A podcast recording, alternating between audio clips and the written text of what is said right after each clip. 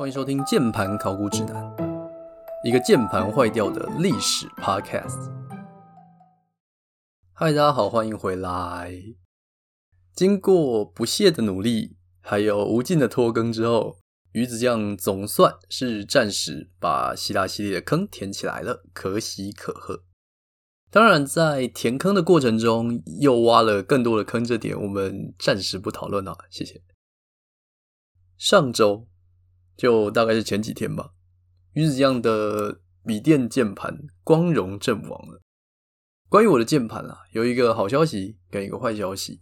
秉持着报喜不报忧的优良传统，我就只讲好消息吧。好消息是我现在的纸笔跟墨水都很够用，所以现在节目名称可能暂时会变成《钢笔考古指南》了。其实原本在我的蓝图里面啦。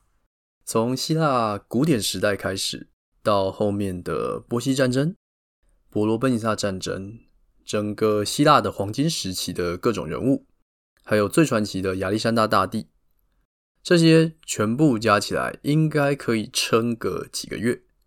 结果我看看这段历史用战争推进的比例，好像有一点太高了。我的节目主题好像已经算有一点点硬了。实在是不好意思，一直讲这种更硬的东西来骗大家。真的有办法的话，之后再说吧。好了，这算纯发牢骚。今天来挖个新坑，或是说来尝试填一下之前挖的坑吧。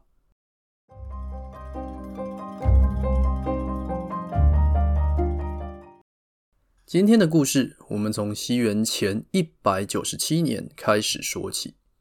此时，距离亚历山大大帝英年早逝已经过去了整整一百二十六年。虽然说他一手建立的帝国，在他死后瞬间分崩离析，但是分家的好歹好歹都是希腊人。瘦死的骆驼比马大，马其顿王国依然是希腊的不动霸主。这一天天气不太好，希腊中部的山区从昨夜开始就起着大雾。马其顿国王菲利五世带着他的马其顿方阵，正在大雾中寻找敌人。他清楚的知道敌人就在附近。清晨的雾气逐渐散去，蓦然回首，敌人就在山的另一边。菲利连忙带着他的精锐部队翻过山头。虽然崎岖的山地不适合马其顿方阵发挥战力，但是为求速战速决，菲利。还是带着他右翼的方阵冲下山坡，把对手的阵线逼得节节败退。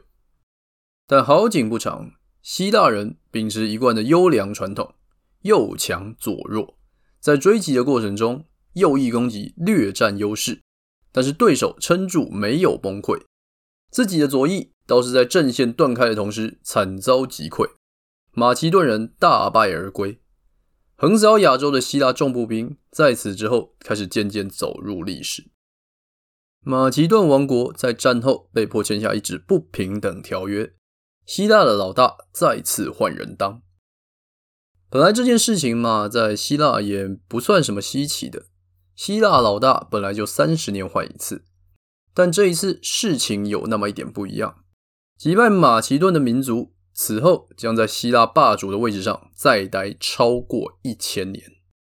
这群人的军队手持长方形盾牌，腰间挂着铁质短剑，配上招牌的标枪跟一身红色系的装扮。他们来自西边的另一个半岛，海的另一边。日后将会建立一个空前绝后的巨大帝国。他们就是罗马人。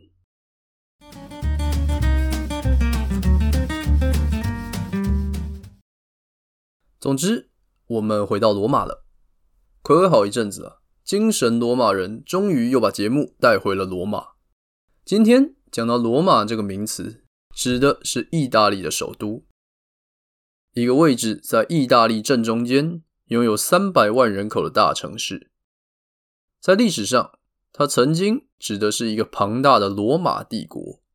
这个国家不大不小。鼎盛时期也就刚刚好能绕地中海一圈，外带半个欧洲都在罗马的掌控之下，大概五百万平方公里的土地而已，大小放到今天差不多比澳洲小一点，比印度大一点。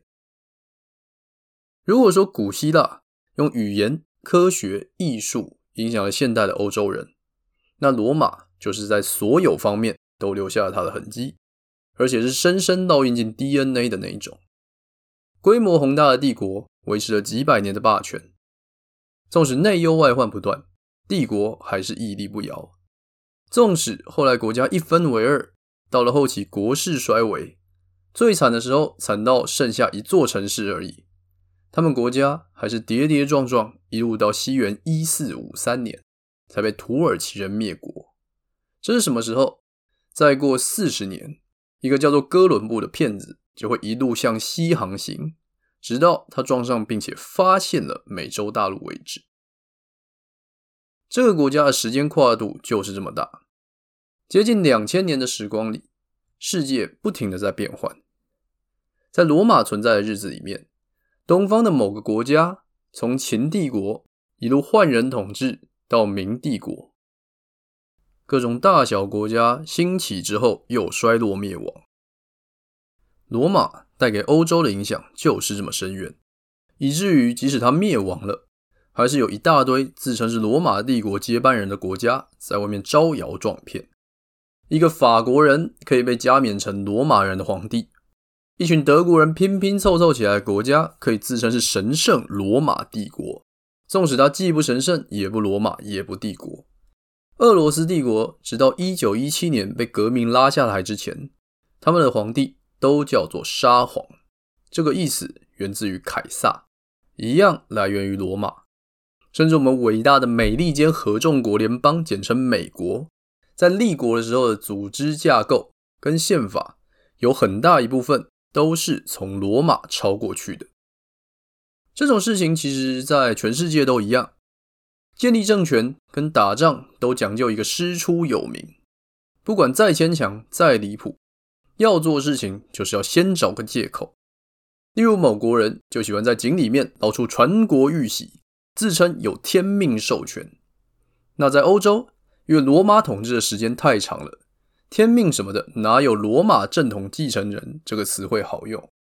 所以在欧洲后来要当皇帝，最简单的就是自称是罗马的正统继承人。但不管罗马后来变得多大，事情总要有个起头，起源不是什么真的很能精准考据的东西。因为百分之八十七都是传说，而且多半也是经过后人加油添醋的产物。在特洛伊战争打完的时候，一个特洛伊王子艾尼亚斯携家带眷逃离了特洛伊，经过长时间的漂泊，来到了意大利半岛的一条河旁边的丘陵上定居，建立一座崭新的城市。这座城市就叫做罗马。有没有觉得很熟悉？因为这个故事我们之前好像讲过。这个故事告诉我们，罗马就是希腊人的正统继承人。但很可惜，这个故事是在西元前二十九年，罗马强盛起来之后才写出来的，属于官方出资带头伪造的建国神话。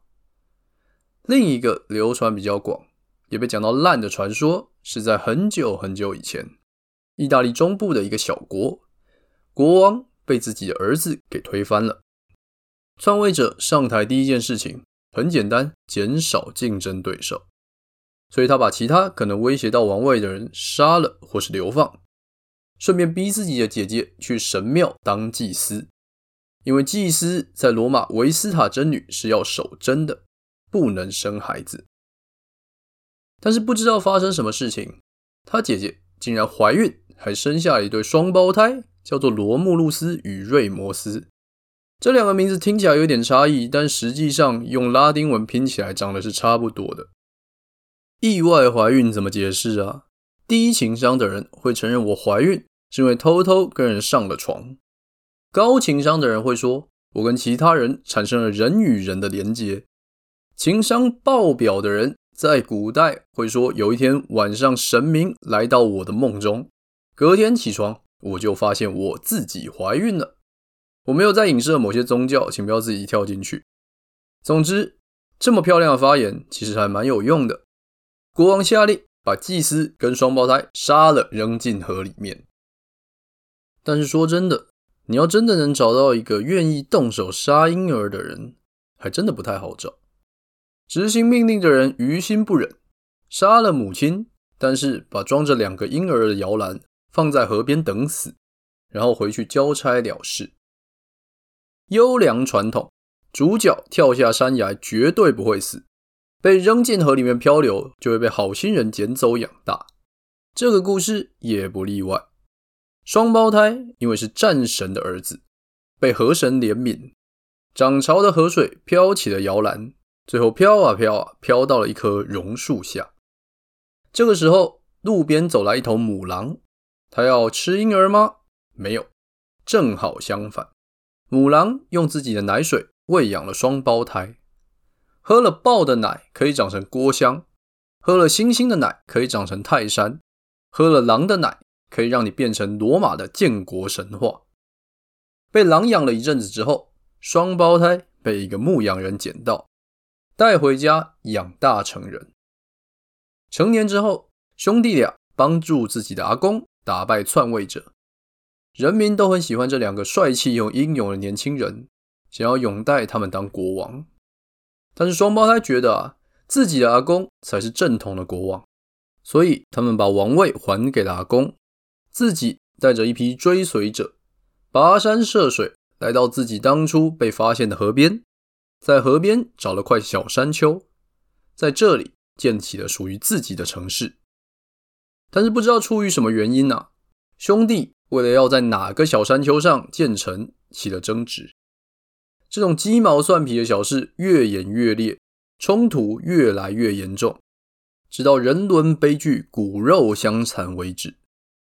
罗慕路斯拔剑杀死了瑞摩斯，他强忍悲痛，继续埋头苦干，建立自己的城市，并且以自己的名字帮城市命名，叫做罗马。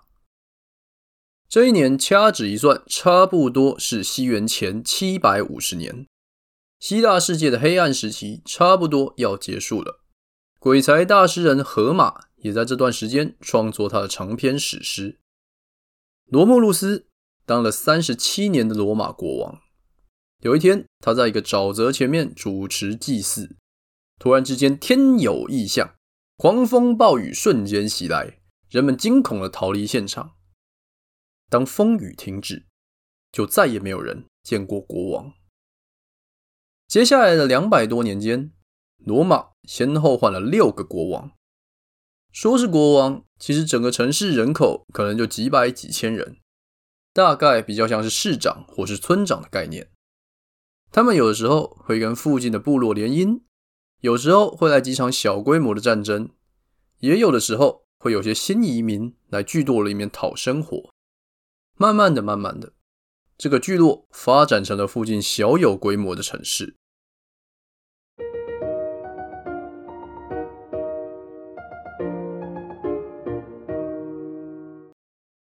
西元前五百零九年的某一天，距离罗马建成已经过了将近两百五十年。一个全身黑衣的女人走进罗马城的一个贵族家里，她叫做卢克丽霞，是一个贵族的女儿，同时也是另一个贵族的妻子。卢克丽霞一进门就跪倒在地，抱着她父亲的膝盖说：“女儿有冤屈，请在场诸位听我一言。”昨天晚上我在房里睡觉，大半夜的，突然有个人闯进我的房间，拔出武器威胁，如果不跟他发生关系，他就要杀掉我跟我的仆人。那个夜晚很难熬，请在座的各位大人帮我讨回公道。在场除了卢克丽霞的家人之外，几乎所有的罗马贵族都到齐了。贵族的女儿被强暴，那是何等的大事！谁这么大胆子敢做这种事？强暴他的人叫做塞斯图斯·塔克文。这人什么来头？他是国王的儿子。众人大惊失色，议论纷纷。就在现场吵吵闹闹的时候，卢克丽霞大声说道：“诸位，向我宣誓，你们不会让强暴犯逍遥法外。我要求复仇。”说完，突然就从怀里抽出一把匕首。刺进自己心脏，当场身亡。听到王子强暴贵族女儿就很震撼了，结果亲眼目睹更震撼的一幕，所有人都吓傻了。卢克丽霞的丈夫跟父亲抱着她的尸体放声大哭，拔出作为凶器的匕首，誓言要帮女儿跟妻子复仇。立誓完成之后，匕首被一个人接着一个人传了下去，直到在场罗马贵族们全部都发了誓为止。他们是这么说的：“我发誓，众神啊，我要召唤你们作证，我要用我手中的火剑。”跟一切手段，把国王卢修斯和他被诅咒的妻子，连同他所有的血脉，从这里赶出去，不许他们或任何人在罗马统治。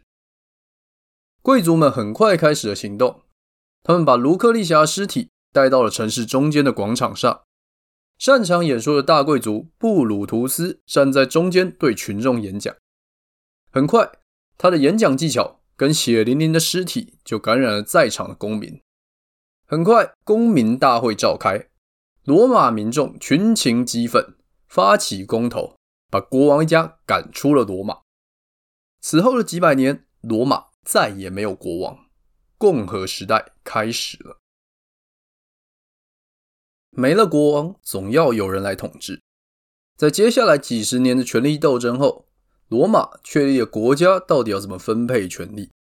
有财产的罗马公民选出了人民大会，由人民大会每年选出了两个执政官，还有三百到五百个主要是贵族组成的元老院，有一点类似于现在民主政体的两院制。我们很难说到底谁是最重要的部分，因为权力总是在各种机关之间摆荡。但是真的要说的话，这个答案会是元老院。说罗马叫做罗马共和国或是罗马帝国，实际上在多数的场合最常看到的简称是 SPQR。这四个字母是元老院与罗马人民的简称。一个能放在国家简称上的组织，应该可以算是国家最重要的一群人吧？那元老院到底什么地方跟养老院有什么关系？诶，说真的，还可能有那么一点关系。因为元老原本这个字根指的就是老人，一群德高望重的老人聚起来开会，指导政府该怎么做事，这就是元老院的初衷。然后慢慢的发展，一个不小心，权力越来越大，就变成了罗马的代表。流水的执政官铁打的元老院，执政官任期只有一年。但是元老院有一堆当了几十年的老屁股立委，当然当官的很多卸任之后也会获得元老的身份。这些元老的主要职责就是开会，怎么开呢？可能一群老人家起的都比较早，所以开会是从清晨开始开。元老们会起个大早，沐浴更衣，穿上用一块超大的布卷成的罗马长袍，风尘仆仆的前往神庙开会。哪一个神庙不太确定，因为只要是神庙就能拿来开会。开会之前，首席元老大概是立法院长之类的人，要带头向神明祭祀，祭祀完之后才能开始开会。至于开会怎么开，你可能想象得到，跟我们的立法院差不多。委员根据资历深浅轮流针对议案发表意见，谁大声谁赢。呃。我是说，谁有理谁赢。意见不同怎么办？很简单，大喊“不然来辩论啊”就可以了。所以有这类议会的古希腊跟古罗马，学习演讲跟辩论是每一个贵族都需要做的事情，因为他们整天就需要跟人吵架。除了正常的写作、辩论、念作、吵架之外，你会在今天的各国国会。看到的事情，在元老院你也看得到。如果台上的人发言太烂怎么办？很简单，可以嘘他，可以呛他，也可以大声质问他。因为元老们在开会的时候有绝对的言论自由。如果想要阻挠开会，还有另一套方法。切记，拿椅子把议场大门堵住，或是拿机车大锁锁门，都是不合法的。因为按照规定。元老院开会的时候，大门要敞开，所有围观乡民都可以自由进出，只是围观民众不准讲话而已。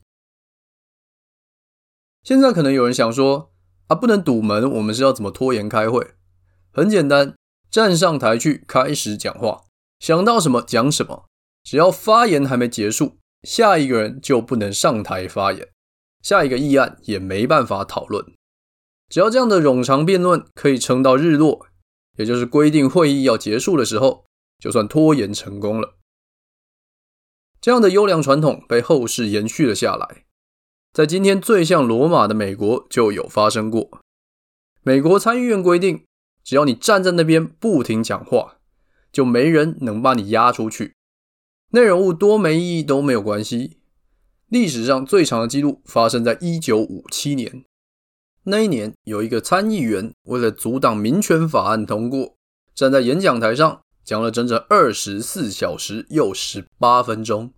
除了有意义的内容物之外，他把美国从建国初期开始各种演讲稿跟法案全部巨细靡遗的念了一圈，最后甚至念了他家传的食谱。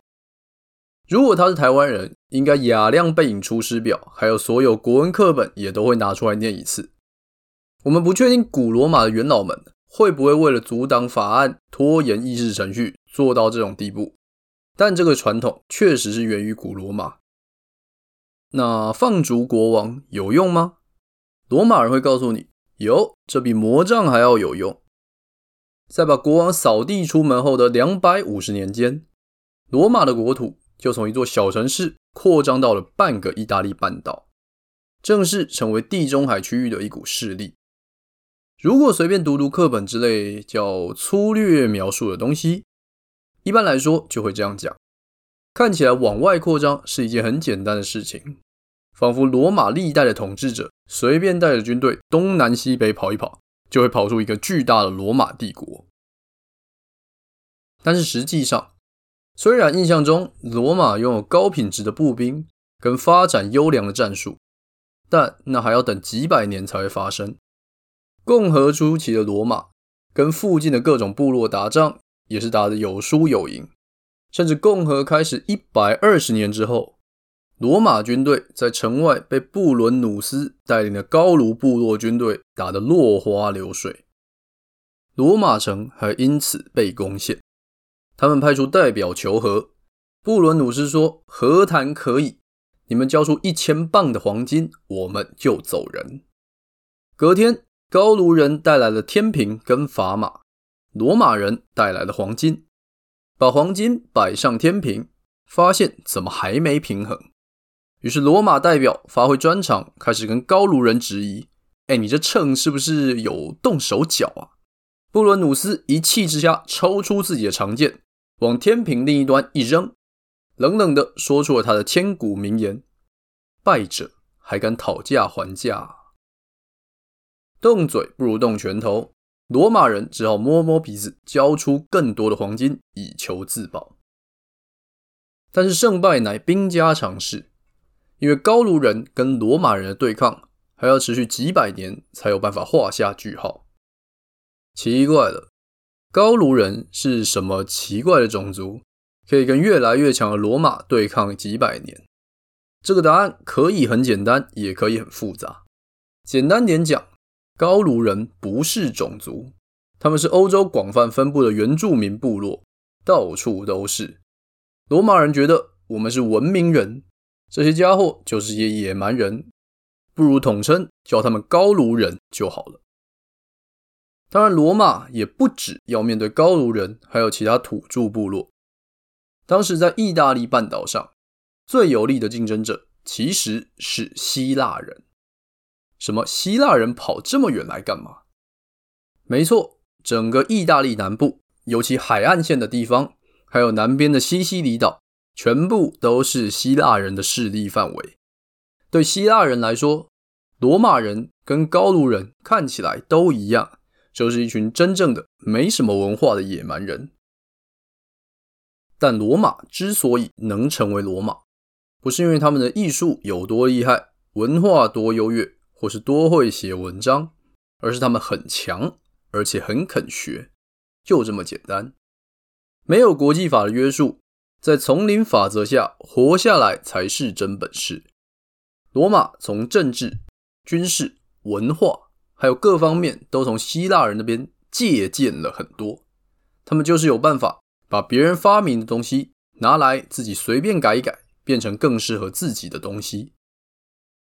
而当这个土地开始发展起来，在扩张的过程中，免不了要跟在这边也发展很久的希腊师傅们产生那么一点点的小摩擦。罗马人往南一点一点的侵略，原本是希腊人的势力范围。当地的希腊殖民者们发现这次入侵的野蛮人好像比以前的强，所以他们派人去希腊本土要求援军。这个时间点。亚历山大大帝才刚去世四十多年，希腊的影响力达到史无前例的巅峰，但是团结从来就不在希腊人的字典里面出现。他们更擅长的是跟其他希腊人打成一团。只有一个二流的希腊城邦响应号召，这个城邦叫做摩罗西亚，他们的国王叫做皮洛士。一个希腊的二流城邦为什么要突然跳进场？很简单，因为待在希腊，他就只是个二流城邦。但如果能在意大利站稳脚跟，那可是一片全新的土地，没人能跟他竞争。这么漂亮的蓝海市场，总有人会想去玩玩看。秉持着希腊的优良传统，皮洛士请示了德尔菲的神谕，抽到了一支上上签，说可以出征，所以他带兵渡海。到意大利南部跟罗马人作战，五年的时间，希腊人跟罗马人在意大利南部各个地方爆发战争，附近的各种原住民部落跟南边的迦太基人也跟着进来掺一脚，战况忽上忽下，忽左忽右，乱七八糟。皮洛士可能不是一个好国王，但他一定是个好将军。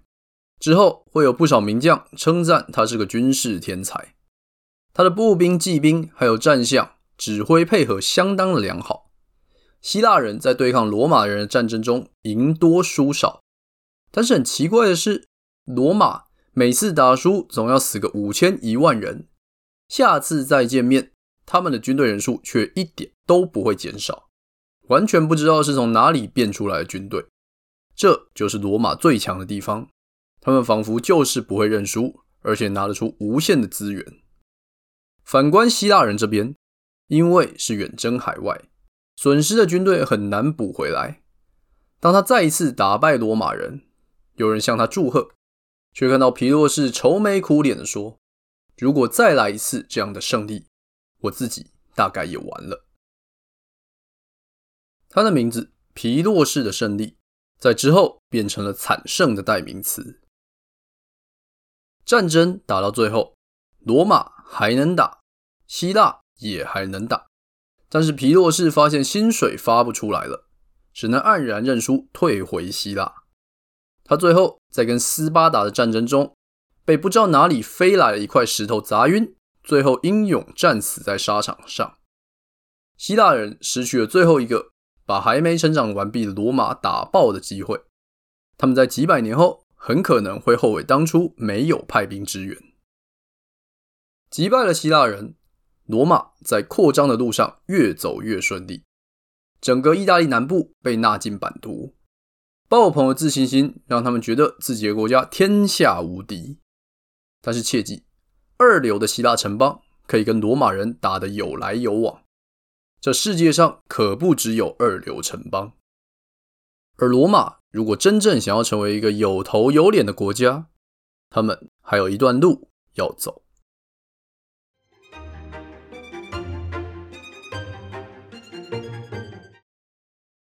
好的，快速帮大家恢复一下记忆。这一集我们从罗马出发，罗马在很长一段时间里面都是一个横跨欧亚非三洲的大型帝国。但是罗马在崛起之前，其实也花了很长一段时间沉潜。从那一对吃过狼奶的兄弟建立城市开始，他们花了几百年的时间，在一个小城市里面接受国王的统治。在一场不知道怎么发生的强暴案件后，罗马人放逐了国王，改采共和制。之后又花了几百年的时间，跟附近的各种部落跟国家大战三百回合。最后把自己的势力扩张到了大半个意大利。至少，至少在意大利半岛上，罗马已经成为了最庞大的那股势力。所以我又挖坑啦！好啦，也不算是什么新的坑啦。虽然说挖坑要填没有错，但是鱼子酱从第一集做克拉苏的故事的时候，应该就算是开了罗马史的坑了。只是做完克拉苏之后，觉得自己好像需要转换一下方向，就跑去弄了希腊故事。这次的罗马史应该会是一个新系列的开始。只是我不确定这个系列到底会有多长。罗马从希腊那边拿来的东西其实还真不少，他们的重步兵军团跟方阵构筑来自希腊。罗马的城市中间有十二块铜牌，上面刻着世界最早的成文法律，这个法律是从希腊那边借过来的，就连神明跟神话也是百分之八十七从希腊神话照抄过来改一个名字而已。说是借来了，实际上希腊人如果能打国际官司，我猜他们一定会告罗马人抄袭，所以罗马才会产生自己是特洛伊王族后代的开国神话。但抄袭没什么问题，国家够强，讲话就敢大声，连抄袭都可以抄得理直气壮。我没有在影射什么国家，请不要随便对号入座。关于高卢，高卢其实是一个很大的坑。这个坑超深，鱼子酱认真不敢跳。这个坑大到要从凯尔特人跟他们的各种历史开始讲起。有兴趣请自己研究。不过之后继续讲罗马的话，高卢人还是会有很多戏份的，请不要担心。这集的时长又回到了正常的半小时。我个人其实是觉得没什么差啦，半小时、一小时，或是中间值的四十五分钟，对我来说都是无所谓的。主要我也不确定我的听众们，也就是你们想要听多长的节目。如果有特别偏好哪一个时间长度的区段，麻烦再跟我讲吧。如果没意见的话，当然就是看鱼子酱心情决定喽。那今天的故事差不多就讲到这里，不知道鱼子酱的键盘什么时候才会修好。那希望今天的内容跟故事你会喜欢。如果觉得我的节目不错的话，请顺手帮我按下追踪。行有余力的话，帮我随手点个五星评分，这些对我都很重要。有任何建议或是想跟我说什么的话，请下我的 Instagram。有人听节目就是我继续做下去的动力。如果有缘的话，可能我们下周或是过几天会再见吧。拜拜。